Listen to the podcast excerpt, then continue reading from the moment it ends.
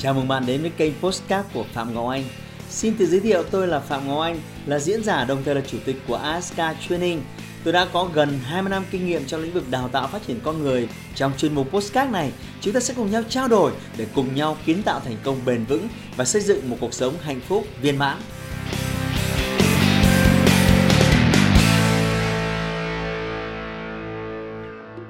Làm thế nào để trở thành triệu phú? Nếu bạn gõ vào ô tìm kiếm, bạn sẽ nhận được hàng triệu kết quả. Nghĩa là đây là vấn đề lớn và rất nhiều người muốn tìm giải pháp cho nó. Điều làm tôi ngạc nhiên hơn là họ chỉ đọc, xem và chẳng ai làm theo hướng dẫn cả. Đa phần đến từ hai nguyên nhân hoặc là họ lười biếng hoặc là họ đang phức tạp hóa vấn đề. Đôi khi thành công đến từ những chiến lược đơn giản, đơn giản đến kinh ngạc mà tôi chỉ muốn dùng một từ giản dị, đó là mẹo. Hãy thật tập trung và làm chủ 6 mẹo đơn giản trong video này.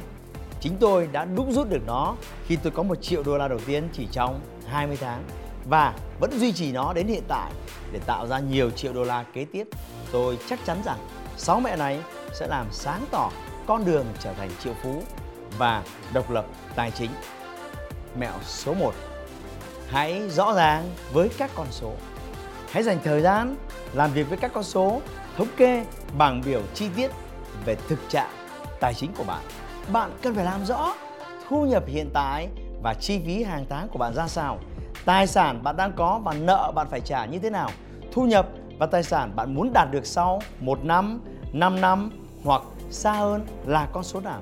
Bạn có mong đợi mình sẽ nghỉ hưu sớm ở tuổi bao nhiêu hay không? Sẽ là những căn cứ quan trọng để bạn lựa chọn công việc sắp tới bạn sẽ làm là gì?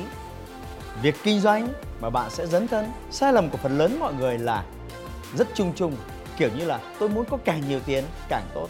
Vì vậy xin nhấn mạnh những con số rõ ràng sẽ đưa bạn đến hành động.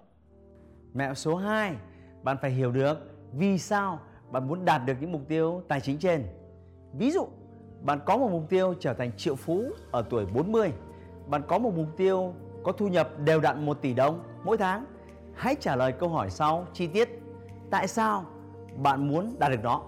Và nếu đạt được nó có ý nghĩa thế nào đối với bạn hoặc ngược lại, nếu bạn không đạt được nó, bạn có cảm thấy hối tiếc hay không đây sẽ là bài trắc nghiệm cuối cùng để đo lường động cơ của bạn có đủ lớn để vượt qua những thách thức và trở ngại sắp tới hay không mẹo số 3 hãy hình dung về nó mỗi ngày bạn thân mến, khi dấn thân sâu vào hành trình này sẽ rất nhiều khó khăn và thách thức sẽ chờ đón bạn.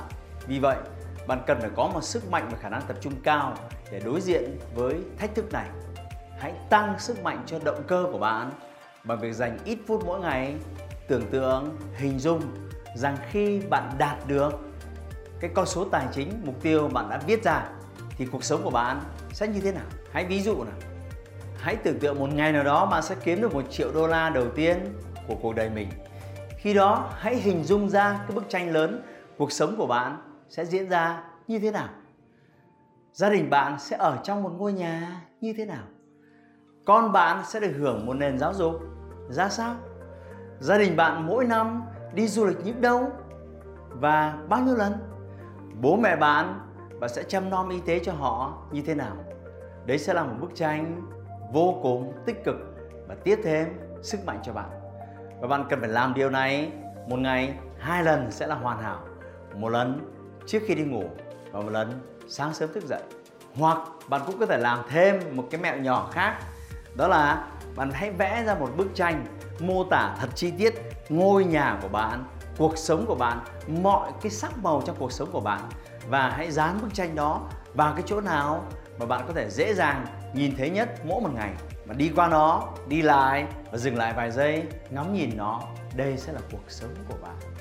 Và động lực, sức mạnh sẽ được tiếp thêm cho bạn mỗi ngày. Tin tôi đi.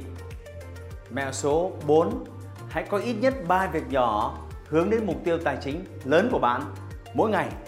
Đã bao giờ bạn nghe câu mọi hành trình bạn dặm đều bắt đầu từ những bước chân đầu tiên hay chưa? Bằng việc thực thi những việc nhỏ mỗi ngày bạn sẽ cho mình cảm giác kéo gần mục tiêu về đến với hiện tại của bạn có thể bạn sẽ đi chưa nhanh trong giai đoạn đầu nhưng bạn sẽ cho mình cái cảm giác đang tiến về đích. Bạn có đồng ý rằng cảm xúc này rất quan trọng hay không? Ví dụ, nếu bạn có tầm nhìn trở thành một chuyên gia về đầu tư bất động sản thì hãy bắt đầu bằng những việc nhỏ thôi. Đọc sách mỗi một ngày, giao tin mỗi một ngày và đàm phán mua một lô đất nào đó mỗi một ngày. Bạn sẽ thấy mình tiến bộ hơn và đến gần hơn với đích của mình. Triết lý làm việc của tôi là hãy nghĩ lớn, làm nhỏ và làm với tốc độ nhanh. Và đừng quên, muốn ăn hết một con voi, hãy ăn từng miếng nhỏ. Mẹo số 5 là hãy ghi nhận sự tiến bộ cho bản thân bạn mỗi ngày. Bằng cách nào? Cuối mỗi một ngày, hãy dành ra vài ba phút ngồi xuống và viết ra những việc hôm nay bạn đã làm rất tốt và một số việc mà bạn chưa làm tốt. Để làm gì? Với những việc bạn chưa làm tốt, hãy rút ra xem nếu ngày mai bạn tiếp tục làm nó, bạn có thể làm như thế nào để làm nó tốt hơn. Và đặc biệt với những việc mà bạn đã làm rất tốt, hãy dừng lại, ghi nhận, tưởng thưởng cho bản thân. Thậm chí bạn có thể tự thưởng cho mình những món quà nhỏ như một bữa ăn ngon hay một phim hay để ghi nhận cái sự nỗ lực của bạn. Và bằng hai việc này, nếu bạn làm đi làm lại thường xuyên, bạn sẽ gửi một tín hiệu lên não bộ rằng phiên bản bạn của ngày hôm nay đã tiến bộ hơn rất nhiều so với phiên bản của bạn ngày hôm qua. Và nhờ vậy, hành trình mà tiến tới trở thành một triệu phú sẽ trở nên gần hơn bao giờ hết. Mẹo số 6, hãy bắt đầu tiết kiệm. Bạn đang hy vọng chiến lược cuối cùng sẽ có tính đột phá đúng không nào? Không có đâu. Thành công không có đường tắt. Bạn vẫn sẽ phải bắt đầu từ những việc nhỏ nhất.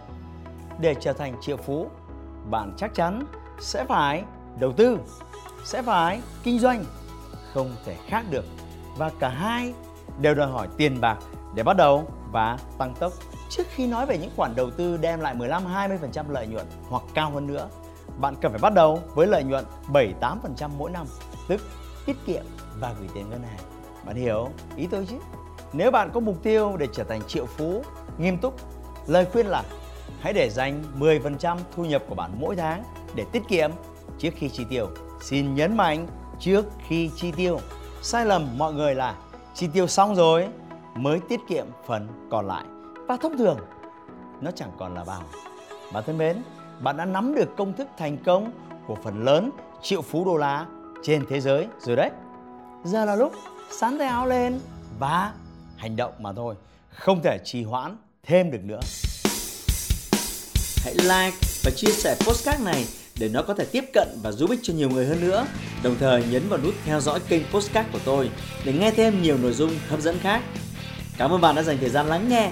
Chúc bạn thành công và hẹn gặp lại bạn trong những chủ đề tiếp theo.